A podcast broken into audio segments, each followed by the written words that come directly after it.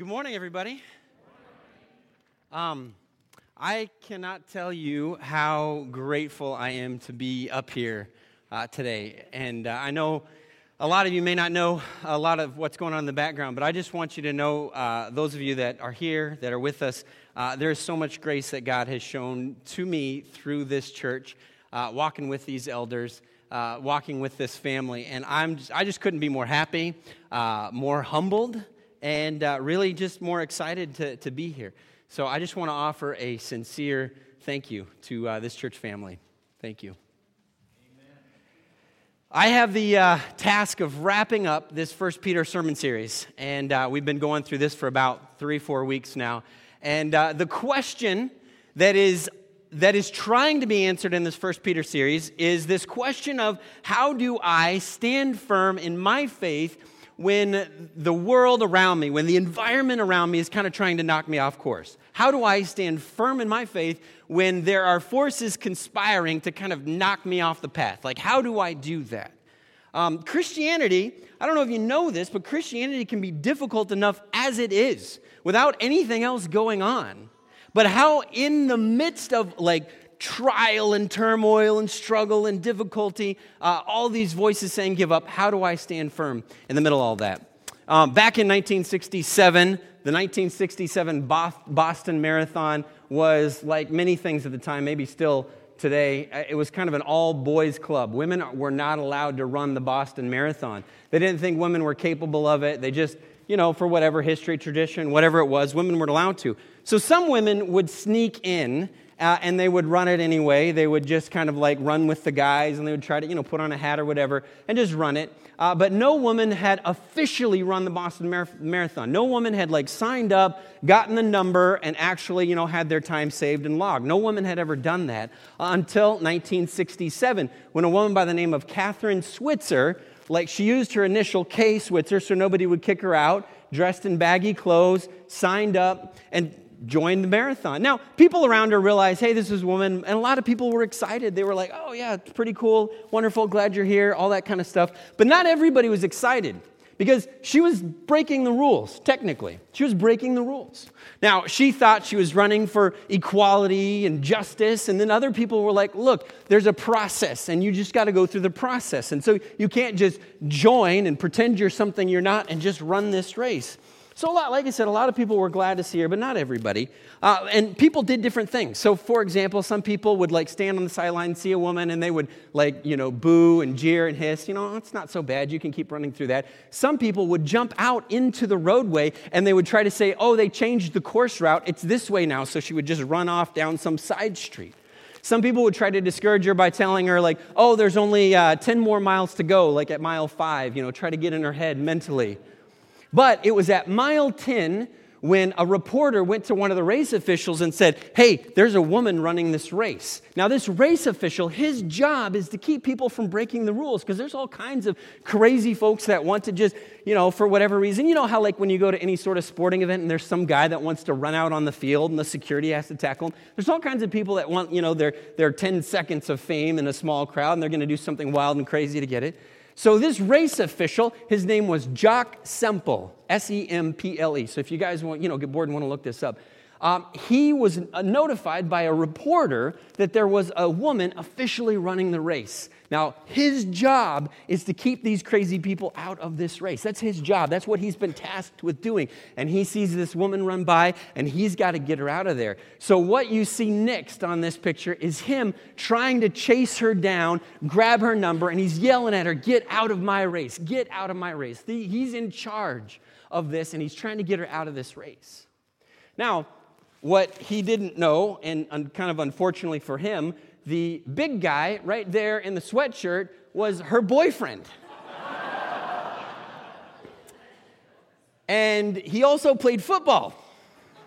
So he laid a block on this poor guy and he was taken out, like, you know, rolled off to the curb there in the gutter, had to pick himself off. And he was like, Well, I mean, what, what are you going to do now? You know, what are you going to do now? But can you imagine, you know, running a marathon? Most of us can't imagine running a marathon. Or maybe more accurately, that's all we can do. Like, we're never to do it. All we can do is, like, imagine. That would be awful. We've invented cars now. Why run a marathon? There's no reason, right? most of us can't figure, like, I know there's a few people in here who have done that, and good for you. Excellent job. Wonderful. But I'm not to do it. Just to get a bike, Uber, I don't know, something. Little plug, give him some business. But can you imagine trying to run a marathon? I mean, it's hard enough, but then you got people pointing you in the wrong direction, people telling you you can't do it, people telling you you're not supposed to be there, and then somebody actually trying to tackle you and take you off the course. Can you imagine that? And I think that's what the reality First Peter's trying to speak into. Christianity is difficult enough as it is. He's asking us to sacrifice our lives. And then on top of that, there, we live in an environment that's trying to knock us off course. How do we stand firm in an environment, in a situation, in a society that says, you can't do this, you shouldn't do this, I want to pull you back, I want to pull you down. And so, First Peter, uh, maybe he's like that boyfriend running alongside. He's saying, You can do this, stand firm, I got your back. That's what First Peter is all about. If you look at First Peter chapter 5, verse 10, this is toward the end of the book, and, and he's summing up what he's been writing. And he writes this He says, The God of grace, this is so beautiful, the God of grace, after you have suffered a little while, and he's probably underselling the suffering a little bit. And what they were dealing with is drastically different than the stuff that we call suffering here today.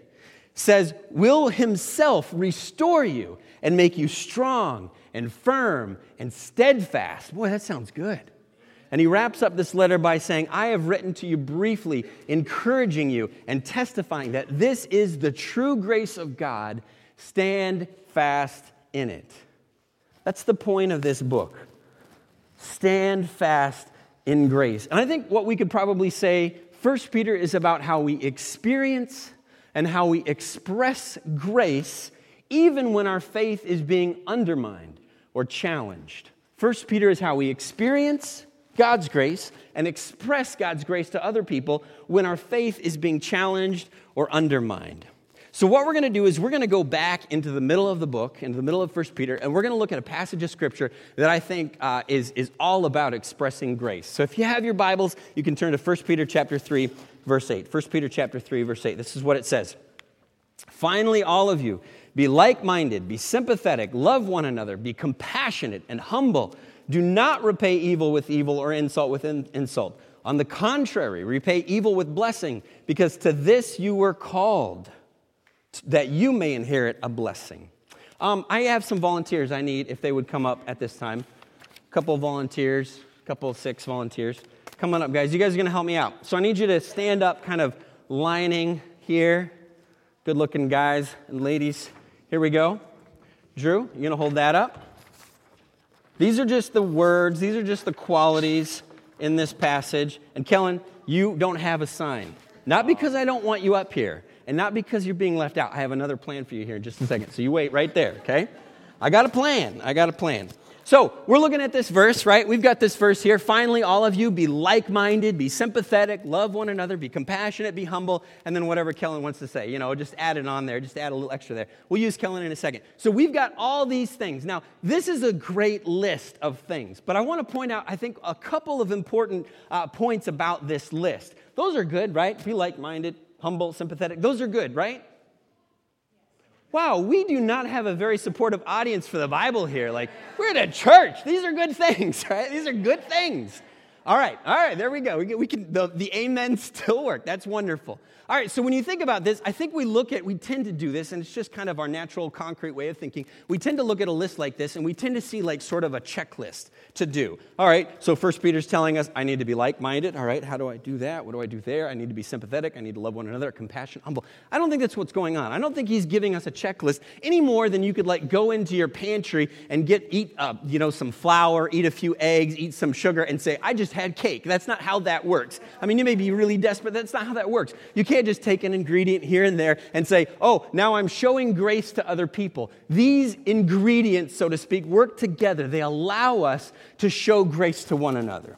So it's not just like these are a checklist that you just sort of like, oh, I got this one, I got this one. But all these qualities, do you see something similar about all these qualities? All these qualities are about getting on someone's side. All these qualities are about getting someone's side. Let me, let me give you an example. Kellen, this is where you come in. This is going to be really hard, but I think you can do this. I want you to face this way. That's it. Good job. All right, excellent work. Okay, uh, and we're gonna use we're gonna use Drew here, and Drew, you're gonna face this way. All right, Drew and Kellen are in conflict. They're squaring off. They're facing one another. Something has happened. I don't know what. I could maybe make some guesses. Maybe uh, Kellen didn't show up to church last week and Drew said something about it. It's like, oh, I didn't see you last week. Now, Drew didn't mean anything negative by that.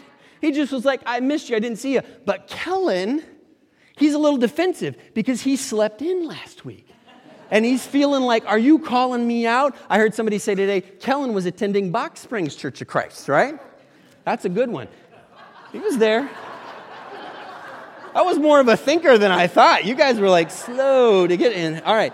So Kellen's a little defensive, and he's like, "Oh, well, you know," and he's he's bristling because they're they're squaring up, they're facing each other. So Kellen responds to Drew, and he says something like, "Well, hey, at least when I show up, I show up on time." Now, this is a little bit of a sore spot for Drew because Drew does struggle with being on time and he hates it when people bring that up. It bothers him to no end. It's just like this reputation he has, and most of the time it's not even him and it's his wife. It's not even his fault. you didn't know you were married. You guys are learning a lot. You're learning a lot today.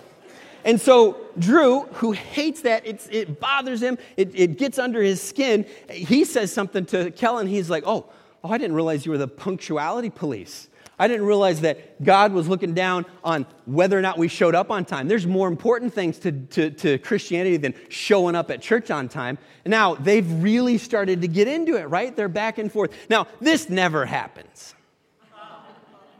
uh, maybe about this subject, but when you have conflict with someone else, have you ever noticed it's just like one comment, and it could be innocuous, it could be taken both ways, but it's said, and then the other person like comes back with something else, and all of a sudden you're talking about history like things way in the past that are, this conflict has gotten escalated. Now, you don't have to hold up the sign like this because right now you're not trying to be like minded. So hold that down for a second. But in a second, we're going to try to do this. And other parties get dragged into this. You know what I mean? It becomes this whole thing. And it started off with Drew making some minor innocent comment about, hey, I didn't see you at church last Sunday. Every fight you've ever been in involves a process like this.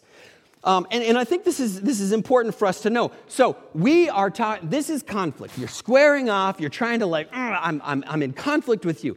If we employ the stuff First Peter talks about, where Drew begins to ask, ask the question, hmm, how can I be like minded? How can we get on the same page here? And he starts saying, thinking in his mind, like, like Kellen, or, or instead of saying to Kellen, like, hey, I, I missed you last week, he knows that maybe Kellen's going to interpret that negatively. So he goes up to Kellen and he's like, hey, so good to see you today. Now, he's not, he's not bringing up any the history or anything like that. He's just trying to like tell Kellen he's really glad. How can we get on the same page? And I want you to think about all of these. Each of these qualities is about going from squaring off with someone to getting on. Here, let's walk over here. Sorry, I didn't give you any instructions. To getting on their side. And now, if he's really concerned about Kellen's spirituality, whether or not he's coming to church, now they're together. They're on the same team and they can work together to move forward. All these qualities are like that. So, like mindedness is like, how do we get on the same page? Sympathetic is like, how can I see this from their perspective? Love one another is like, how can I be for them versus for me? Uh, how can I be compassionate? How can I feel something for this person? How can I be humble? How can I serve them? All of these are about getting on their same side. Now, you can go back over here and you can stay right there for a second because I got more to do with you. You guys, you're okay? You need some water or anything? I know this is really, this is really difficult. So all these qualities are going, uh, are going from squaring off to trying to get on the same side with someone. That's what it's all about.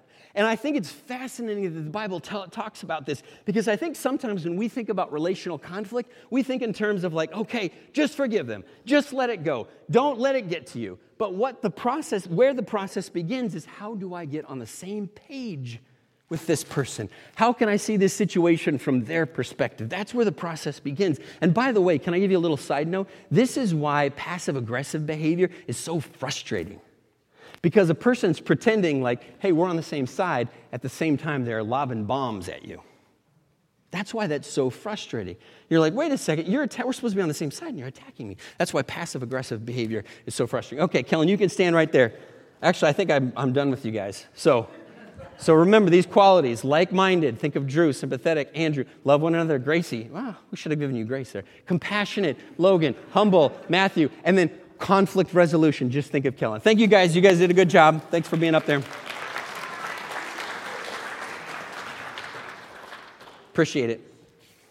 How can we get on the same side? Getting on their same side is, is about the idea, or it's about the opposite of rushing to judgment. Getting on their same side is about the opposite of rushing to judgment.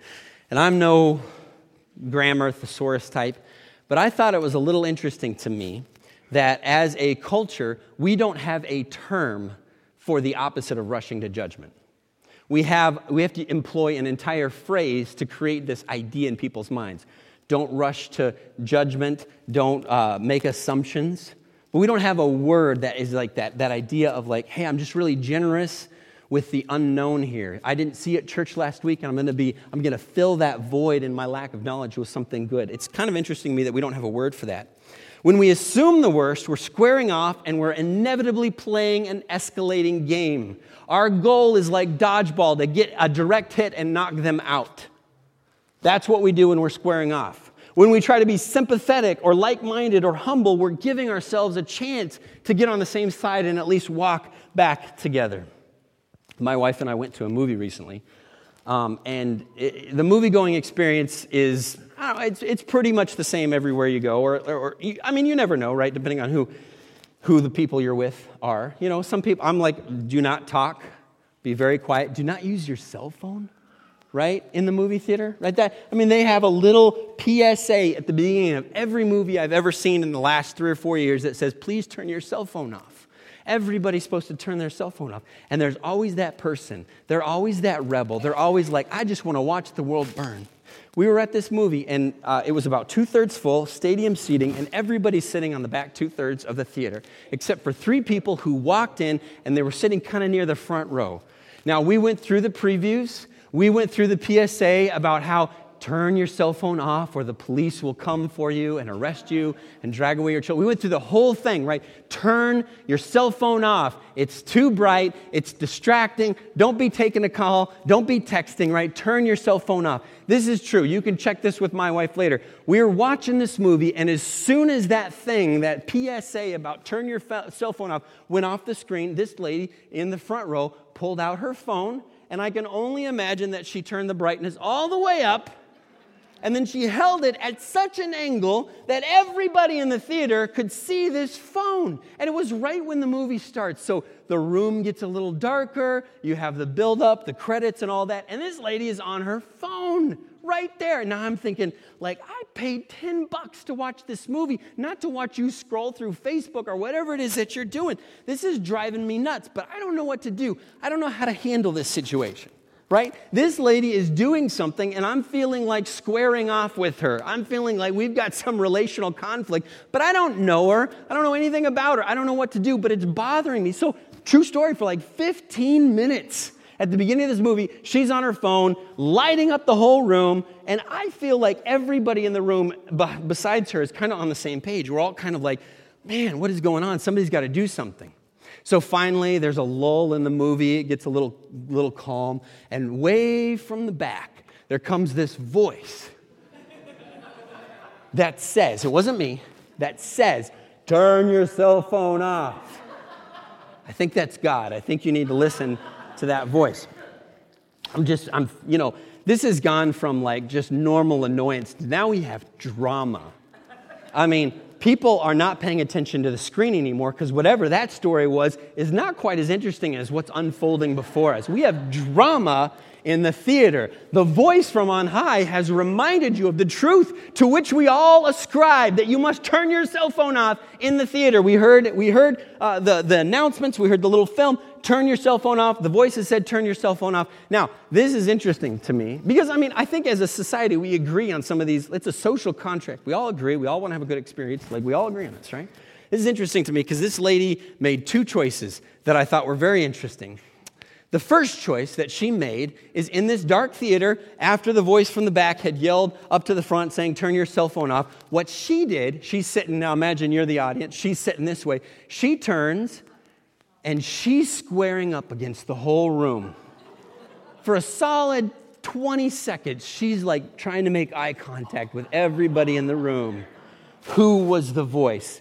And I'm like, me, at this point, I'm feeling a little awkward. I wanted her to turn her cell phone off. I thought about yelling, which I didn't do it, but now I'm kind of sinking down into my seat because now the conflict is escalating. Here she is, turning and looking at everybody in the room, giving them that look. And then she did the second thing, which just blew my mind. She turned back around and continued to use the cell phone exactly as she had been before. I was like, You got the whole room against you, lady. I mean, this is wild, crazy stuff. She's squaring off against the whole theater.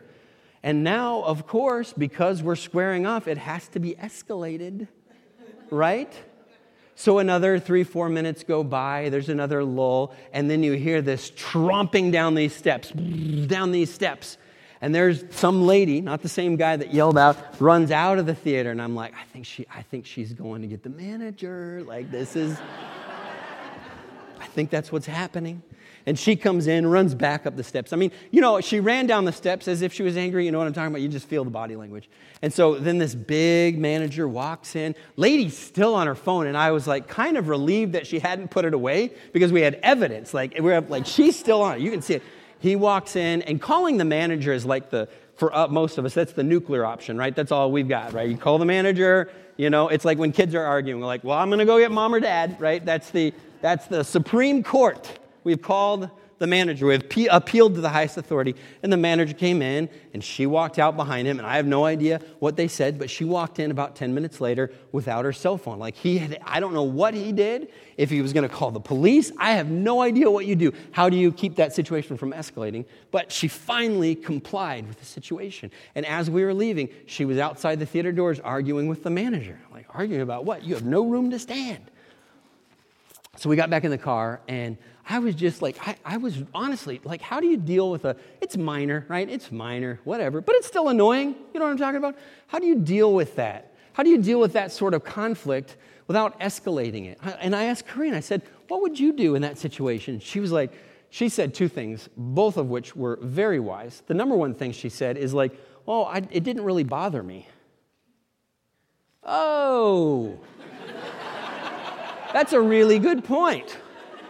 I should let small things be small things. Hmm, very good. That's very smart. Oh, okay, that's a good one. But then the second thing she said is she goes, I just assumed she had something important that she needed her phone for. Like maybe the babysitter had texted and said, Your kid's sick, or maybe her dad is in the hospital. Oh, you mean there's maybe another reason she's doing what she's doing than the one that I assumed, which is that she's a terrible human being and intent on ruining all our lives. There may be another option. Grace, like mindedness, humility, sympathy gives us the ability to see different options than what we thought. There's dif- definitely a different option or the possibility of a different option. Brene Brown, in her book Rising Strong, has such a good question that, that we can ask in conflict, and it's this What is the most generous assumption that you can make about this person's intent, intentions or what this person has said, about their words or their intentions? What is the most generous assumption? That's good, isn't it? That's good. What's the most generous assumption? Some of you are like, No, that's not good. You're like, What if they're being a terrible human being? What if they're being a bad person? And I'm just, what if I mean, they punched me in the face. What am I supposed to do? Pretend like they were just dancing and flailing their arms about? Oh, you probably, you probably didn't notice my poor face there with your clenched fist when it hit it. What? That doesn't make sense. Generous assumptions? Now, I want to be careful because I think this is important to, uh, to, to point out when we think about this. This is not about denying reality. Assuming the best or not rushing to judgment is not about denying reality. Foster kid number one, we had gotten some raisin bran, and I don't know if this is true in your household, but if you get things like raisin bran and then Captain Crunch, the raisin bran box stays full for months. The kids are like, mm, I see what you're trying to do with the raisins there. But I poured him a bowl of raisin bran, and he reached in and he picked out that little black thing, and I was like, oh, here we go. He's not going to want this, right? Who wants raisins in anything? Nobody. It's ridiculous. I don't know why we have raisins. Just eat grapes. Anyway, pulls out the raisin, and he puts it in his mouth, and this is what he said. He goes, Mmm, chocolate. And I was like, Good for you, buddy. Good for you.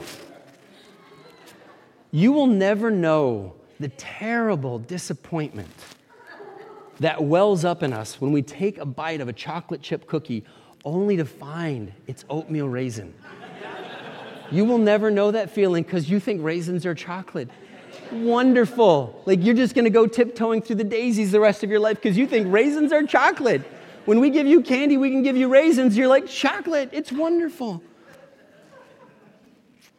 Getting on somebody's side is not about denying reality, it's not about calling raisins chocolate. I, I, and in fact, I, I, think I should say this. I think to um, blindly assume the best intentions is often a way of avoiding the hard but necessary work of calling someone out for their behavior. Oh, I'm sure they didn't mean to. Well, like, look, if you really care about that person, you should find that out. But if you have a vacuum of knowledge, let's fill that with better intentions than what you're assuming. But even if all of that, even if they're being a terrible human being, even if the worst case scenario is true, then you got to look at verse 9 in 1 Peter chapter 3. Look at this. Do not repay evil with evil or insult with insult. When you square off, do not escalate it. When you square off with another human being and they've said something that maybe wounds or hurts you, do not respond in kind. Oh, good luck. I mean, that is impossible because it's almost instinctual. It feels like it's impossible. But this is what he says repay evil with blessing. Oof. Let's just let that sink in for a minute. Disciples those who have decided, I am going to follow Christ, I am going to live like Christ, which is us in this room, most of us in this room, God calls us to when someone does something evil, undeniably evil, that we repay that with blessing. G.K. Chesterton said something that I think about often when it comes to church truth. He said, It's not exactly like the Christian ideal has been tried and found wanting, it's been found difficult and left untried. Repay evil with blessing? No, thank you. That doesn't sound fun. That doesn't sound like it's going to get me what I want. That doesn't sound like it's going to teach that person a lesson. That sounds like it's going to let them get away with something. This is the reason we call this grace, is because you're responding out of kind and out of proportion to what they've done. Repay evil with blessing. That is a tall order, Christians. Now, if we're supposed to pay evil with blessing, then anything south of evil should probably be responded to with blessing as well, right? Repay difficulty with blessing. Repay, annoy- repay annoyance with blessing, right? Repay mild frustration with blessing. Now, this is the deal. Even if your assumptions about this person are exactly right, even if they are trying to knock you down, even if they are trying to erode your faith, you still repay evil with blessing because at least taking the time to get on their side gives you the chance to walk them back to the right path rather than trying to throw rocks from a distance. Remember that picture I showed you kind of at the beginning? Jock Semple trying to knock Kathrine Switzer out of the Boston Marathon? I want you to show another picture that never gets talked about in this story. This is Jock Semple and Crash, uh, Kathrine Spencer in 1972. After he had worked tirelessly to change the rules so women could run the Boston Marathon. Go back to that slide. This guy, that guy that is trying to tackle a woman to get her out of his race, worked to change the rules so women could be included, officially included in the race. These two in this picture are squaring off. Now go to the next picture. Something happened between 1967 and 1972. One of those two decided, you know what? I'm not going to square off with this person. I'm not going to escalate. I'm going to try to ask myself the question where are they coming from? What is going on? What are their intentions? And you know, like, we look at that last picture and we're like, this guy is a misogynist. He hates women. That wasn't it at all. He was just told, you have to enforce the rules, and she was breaking the rules. He wanted women to run. And so he worked at it. He worked to make it happen. These two became friends. Isn't that a better outcome than that never ending escalating war that we, we typically have? That's the only thing that gets us, uh, that we get when we try to respond in kind. That's all it gets us, is this never ending war. I want you to read 1 Peter chapter 3, verses 8 and the beginning of verse 9 again with me as we wrap up. Finally, all of you, be like minded, be sympathetic, love one another, be compassionate and humble. Do not repay evil with evil or insult with insult. On the contrary, repay evil with blessing. Let's pray. Father in heaven, we uh, read in the Bible tough words. We read difficult words, and it's easy for us to just dismiss those. It's easier for us to think about people in this room with whom we may have conflict and just dismiss those words and go about our lives. But God, I pray by the Holy Spirit that you would convict us that if we feel like we've been mistreated, that we would not respond in kind, that we would respond with like mindedness and sympathy, and that we wouldn't return insult for insult, but that we would find your grace living in us and giving us the ability to express that grace to other people. Lord, I pray that we would not dismiss this truth. I pray that we would stand firm not only in the experience of grace through Christ, but the expression of grace. Lord, we thank you for, for being able to remind us of hard truths. Uh, and we pray that you would give us the spirit to live this out this week. It's in Jesus' name we pray. Amen. You are dismissed.